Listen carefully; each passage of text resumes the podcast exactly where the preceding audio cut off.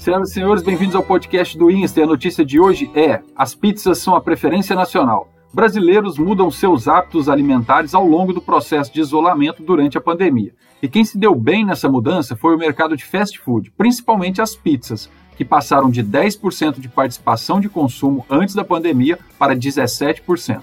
Só no primeiro mês, o aumento foi de 30% no faturamento. Para ter uma noção de como os brasileiros gostam de pizza, somos o segundo lugar no ranking dos países que mais consomem pizza no mundo, ficando atrás apenas dos Estados Unidos. Olhando por regiões, as mais pedidas são São Paulo Calabresa, Salvador Frutos do Mar e Belo Horizonte Franco com Catupiry.